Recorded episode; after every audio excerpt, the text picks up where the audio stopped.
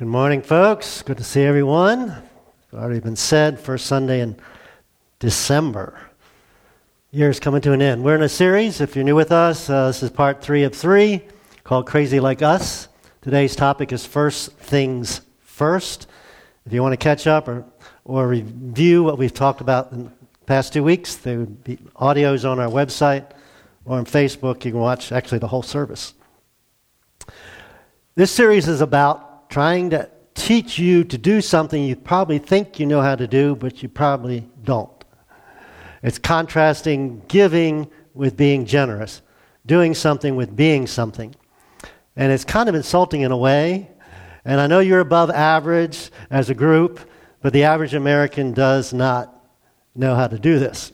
So, just in case there's a few people here that doesn't, we're going to help you this morning or last two weeks. So we review a few, few slides here. We'll review from the, from the past two weeks, and then we'll start new. Generosity is more than random acts of giving. Everybody gives. Everybody's really good at this. If there's a disaster, Americans are fantastic at this. Millions and millions of dollars get poured into places where there's hurricanes and tornadoes and so forth. So the natural disasters, we have a local disaster, you all would pitch in to pay for that.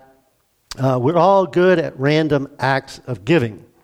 That is not generosity. That is not a genera- generous lifestyle or mindset. We gave you a promise, pretty cool promise, I think, that when you become generous, have a generous lifestyle, you will give more. We all like to give more, right? We'd save more. That would be good for all of us, wouldn't it? And consume less. Now, you might argue with that a little bit, but in order to do the first two, you'd have to do the third one, right? Now, Jesus gives us an extra promise to this, to this. And he said, You will actually be happier. Don't raise your hand, but how many of you want to be happier? Well, I want to be happy, right? So, generous lifestyle equals happiness. So, you can do this. I can do this. We should do this, right? Uh, teachings of Jesus. So last week we looked at this thing called a crazy cycle of the standard American. All right? And it, it, it's just crazy. If you look at it objectively, it just sounds crazy. But this is the mindset of the average American. The average American worries about money. And I'm sure some of you do. As a result of that, we do something crazy. We go out and spend more money than we make. I don't know if it's just some kind of, well, I, am behind already. I might get more behind. I, I, I, don't know what it is. Uh, but then we obviously go into debt. You can't spend more than you make without going into debt. Now, here's the problem you live with no margin. And margin is critical in all aspects of life, not just finances. In our relationships, at work. Uh, I said last week, reading a book, you have to have margins on the page. It's just essential to our, to our mentality or, or health, mental health. So consequently, we worry some more. So we consume more than we can afford, unfortunately, and we call that consumer debt. Debt for stuff that, as the price goes up, the value goes down, like cars. We talked about cars, for example, obviously, credit card debt. So then there's no margin for future consumption. Now, this isn't just for stuff we want, this is for stuff we need. Here comes the big problem. When you have no margin, then you have your car breaks or your air conditioning breaks, or something else happens, you get a medical emergency, and there's no, there's no money for it. You have no margin. But the real worry is about future consumption. Probably everybody's fine today, right? You got food at home to eat, you, you drove here, you got clothes to wear, roof over your head. But you know, what about tomorrow, next week, next, next month, next year? So, we think it's a money problem, don't we? If I just had more money, it would solve my problem. How much more? We talk, asked you. Well, it's really not a money problem. If you made 20% more, 50% more, uh, uh, if you're living by this crazy cycle, you'll continue to live in this crazy cycle. You actually have three problems, and we listed them here. You have a self control problem. You can't control your spending. You have a contentment problem. You buy stuff because you're not contented with what you have. And a word we really don't like, but the word disciple comes from this word, is discipline. Can discipline ourselves to manage our finances. Jesus would say it's a spiritual problem, Not a money problem at all, and we'll look at that a little bit today. It's a spiritual problem. So if you just stood back and didn't think about you or anybody else you know and just looked at that, you would say, that's a crazy way to live, right? Who would want to live that way? Many of us, most of us, a lot of us do. And then we said generous people don't assume it's theirs to consume. The average person, whatever comes to me is for me. If I've got it, it must be for me to decide what to do with it, to spend it. The consumer or the consumption assumption, we called it last week, always lead to discontentment. Because whatever is bright and shiny and new now is not bright and shiny and new a few weeks from now, right? And they bring and manufacturers know this. The, the, more bells and whistles, and you and I want the more bells and whistles, and, and so we just continue to consume. So, consumer mentality leads to discontentment. So, here's what I want to talk about today. How can we break out of this crazy cycle? Can we break out of this crazy cycle? And again, it's not by giving you more money. That won't solve the problem. What solves the problem is to flip your and my priorities. And that'll make sense in a few minutes. I gave you a definition of generosity. It's the premeditated, calculated, designated emancipation of personal financial issues. So we're going to look at those three words specifically today. But I really love the emancipation part because a person lives a generous lifestyle is set free from their finances. They're not possessed by their possessions and they don't worry about their possessions. That's freedom. Worry is not freedom, is it? So let's look at the first word premeditated basically means this generosity requires a plan. Now, some of you are better planners than others. Maybe your spouse is a planner, you're not a planner. But you have a plan. Even if you don't have a plan, you have a plan. If I was to see your checkbook and your credit cards and your bank statement and follow you around and watch you spend whatever you spend, and after a while I could tell you what your plan is. Now, for most of us, it's the consumption assumption. If I've got it, I'm going to spend it. But no plan is a plan, but it's a bad plan. How often do you drift towards something good? If I'm just drifting physically, am I going to be healthier than if I'm exercising? If I'm drift, drifting in my diet, eating anything and everything, whenever, am I going to make me healthier? So we don't drift into good, do we? We drift into bad. So that's what happens in our finances. So you need to have a plan. Now, this always used to drive me crazy when I'd have friends, relatives who would do this. And maybe you do this, and that's fine. But there are people that won't take all their deductions on their income tax. And they let their employer take all this money out. And, so that, and they get so excited in April when this big check comes from the government. And I'm like saying, this was money that you could have had all along, right? And the, and the reason is this if I don't see it, I won't spend it, right? If, if they hold on to it, or sometimes you let your employer do this, uh, if they hold on to it, I can't spend it. Now, folks, let me tell you, that is not a compliment. That means you don't have the self control if it comes to you not to spend it, right? So you need to have a plan. I guess that's some kind of plan. I don't know what you do with that big check when it comes. so we're going to talk about the three S givers. This is the average person. They give spontaneously. And we all know this. You get somebody who's real inspirational or show you some pictures. They'll either inspire you to give or make you feel guilty to give, right? Don't you hate to feel guilty, giving guilty? The Bible talks about we should give hilariously, not guilt, out of guilt. So it's spontaneous, obviously sporadic. Sometimes I have it, sometimes I don't. And so consequently, it doesn't add up to much, so it's sparing. so you need a plan. You need uh, premeditated. Have a plan. And we call it a budget or whatever you want to call it, but you have a plan with your finances. Second word, calculated. Calculated. Generosity requires a specific amount or percentage. I think percentage is best. Uh, If you grew up in church, you probably heard about tithing. It's t- giving 10%. That's Old Testament, really. But um, the concept is good percentage. It always tickled me, especially with my kids. if you gave them a dollar and told them they had to give 10% to the church, it was no big deal. Or even $10, give $1. But then they'd start getting jobs and make $100 in a week, and then think about giving 10 or 200 and giving 20. It kept getting harder. But you're giving the same percentage, and actually, you're give, keeping 90%. Instead of thinking about the 10% you're giving, you should think about the 90% more that you have.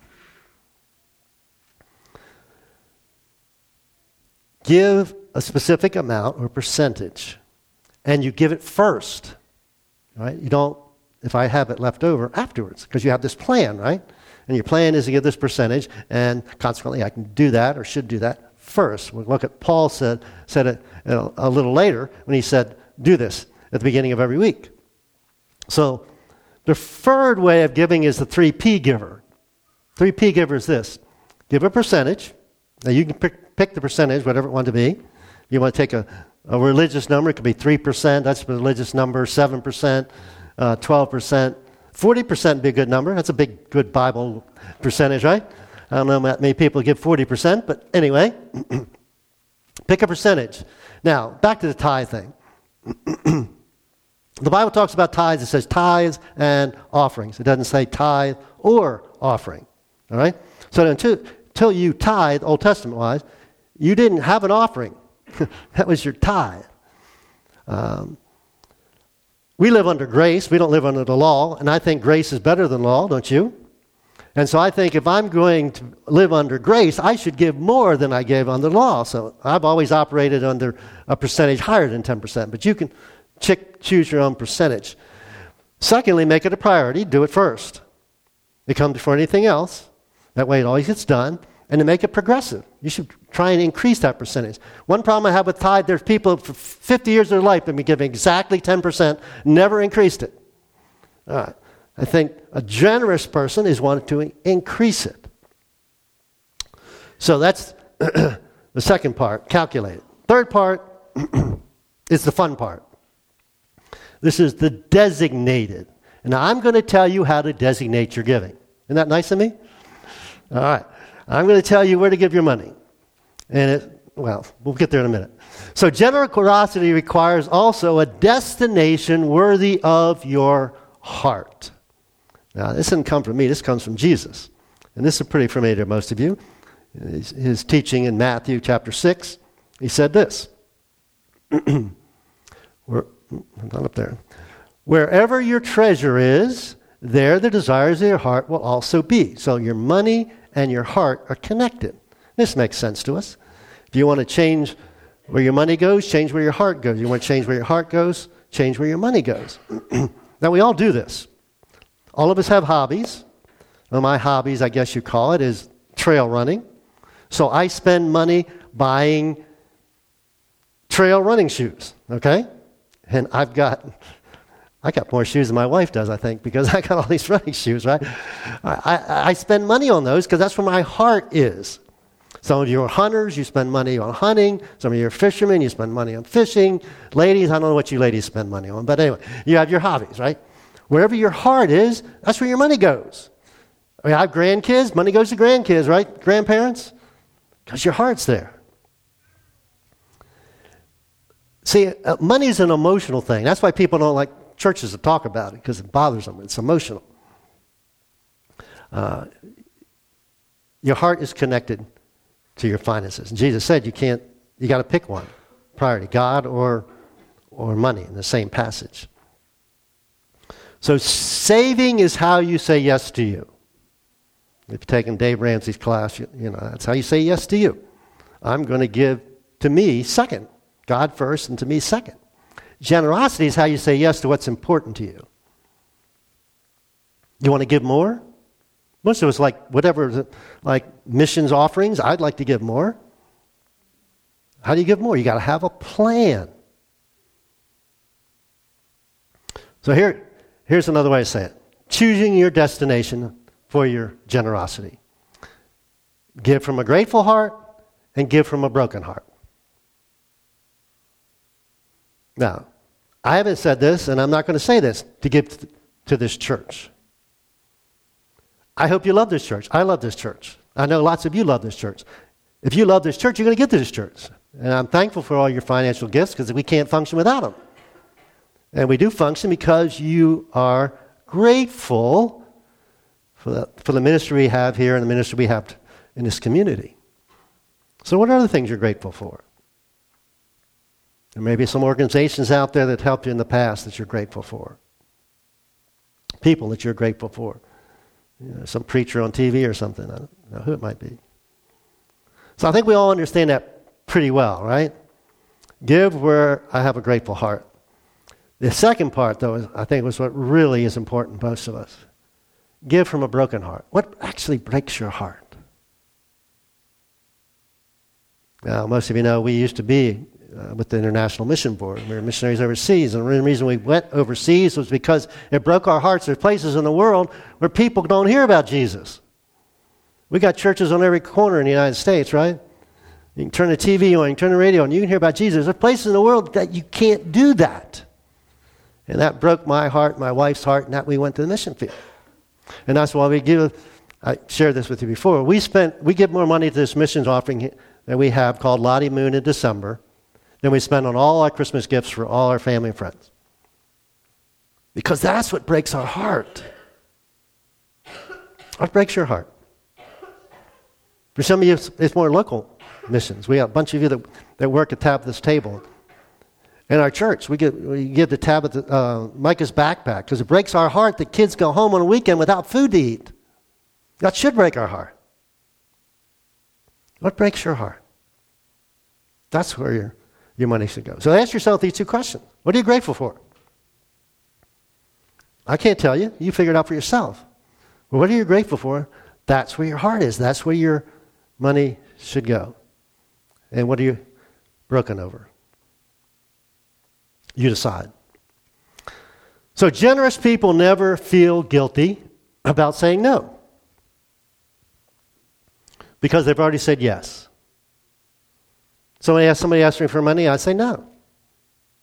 You know, I'm giving lots of money you know, to mission at international missions. I can't say yes to you because I've already said no, yes to them. We have a missionary my wife and I have been supporting for, shoo, don't know how long, his wife, Trans World Radio. He was actually a student at HCC when my wife was. And uh, got married, and we've been supporting him all these years.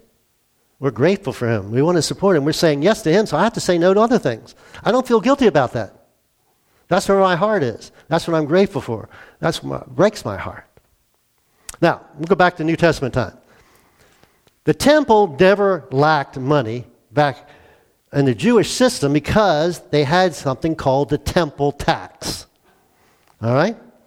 And so you got a bill, so to speak, or a tax from the temple if you were Jewish and you gave this amount of money. So the temple had tons of money, always had plenty of money because all Jews were taxed. Not just Jews in, in Israel, but Jews all over the world.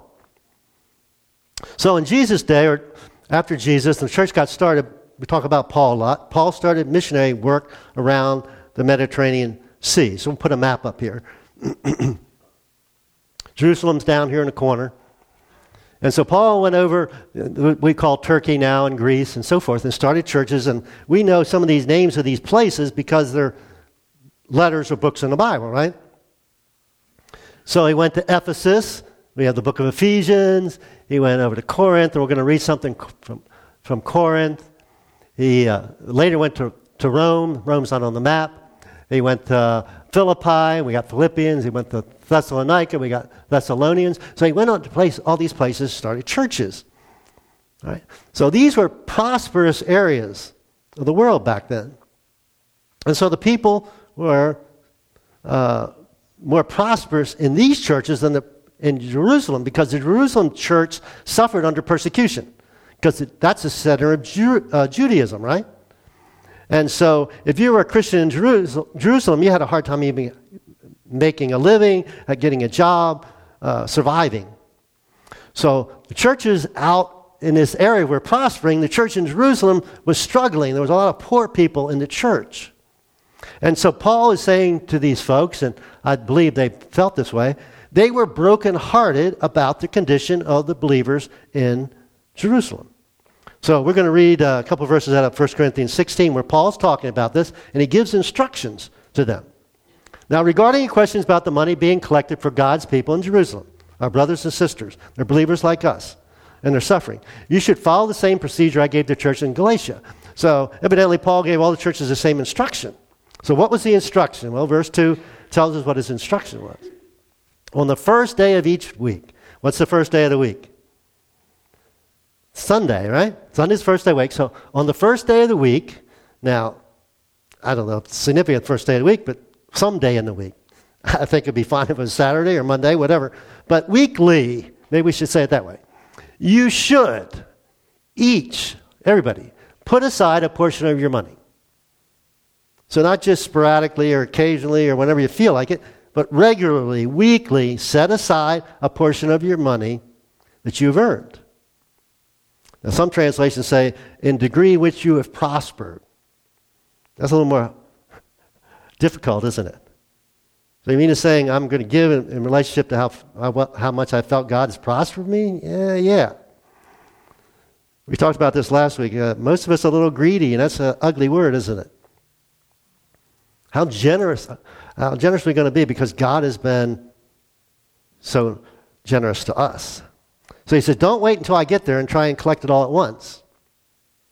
All right, so don't wait till I come there and show you, show you all the, you know, the, the pictures and try and inspire you to, or to guilt you into giving.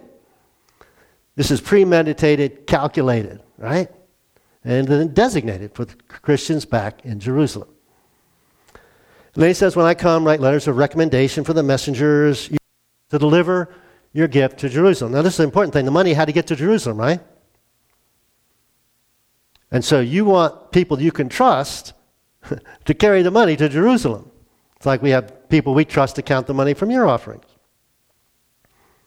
Uh, accountability, trustworthy, so the money would get where it was designated to go. So back to our definition. Generosity is the premeditated. You got to have a plan. You have a plan. It's probably a bad plan. It's to consume it all. Have a good plan. All right? Have a plan. It's calculated. Start with some percentage 1%, 2%, 3%, 4%, 5%, with the intention of increasing it so you can become more generous. And then designate it. How are we going to designate it? What, what's the two, two areas we're going to determine designate it? What we're grateful for, uh, what I have a grateful heart for, and what breaks my heart. And then you can live free. Not possessed by your possessions, not worrying about your money, but live free. So I'm going to give you a, a, a new, a different crazy cycle today. Here it is. give first. It's the way we just described in our definition. Save second, and live on the rest. And we don't have worry at the top here. What happens then?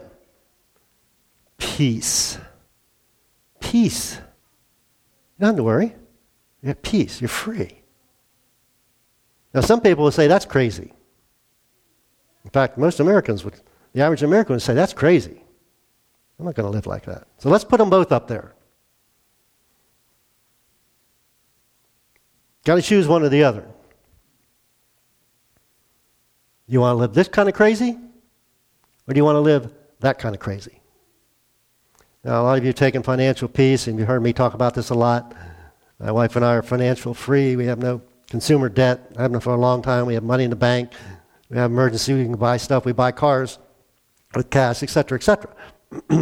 but the only way that's happened because we've had this plan for a long time. We've lived this way a long time. But many of you can give the same testimony. So I would suggest to you this is crazy like us. This is the new crazy to live with peace. now, just want to give one example from our life. And most of you have heard the story, part of the story. Back in December, when the president was going to be inaugurated, Dee, I don't know if Dee's here today. Is Dee here?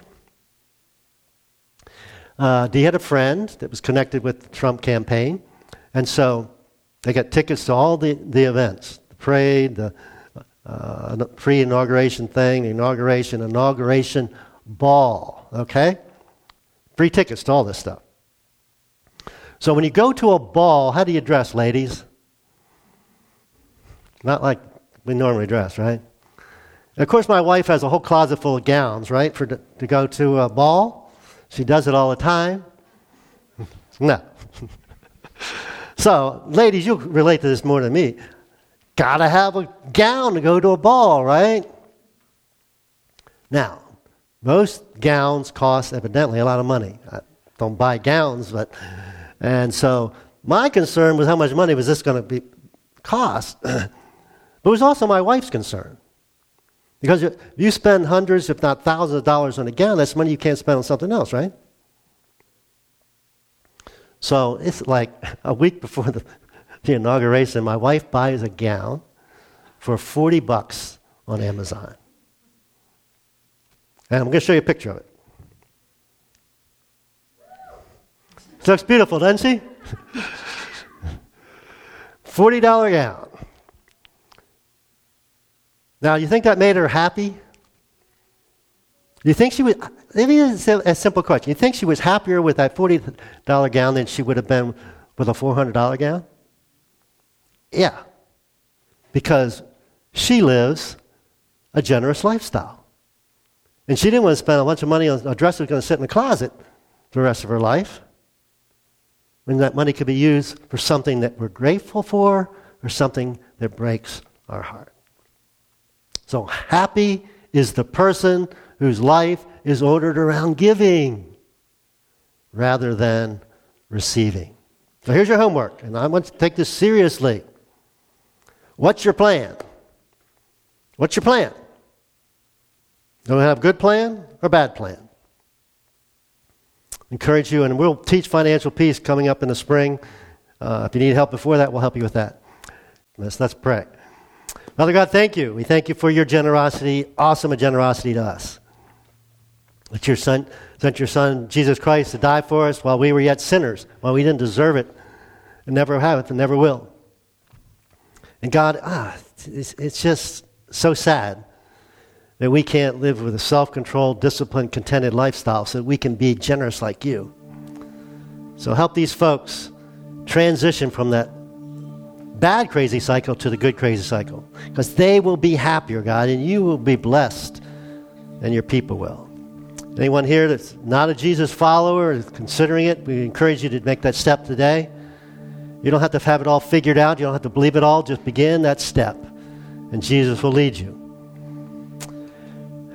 God, you're so generous, so, so generous. We can't thank you enough. And it's in Jesus' name we pray. Amen.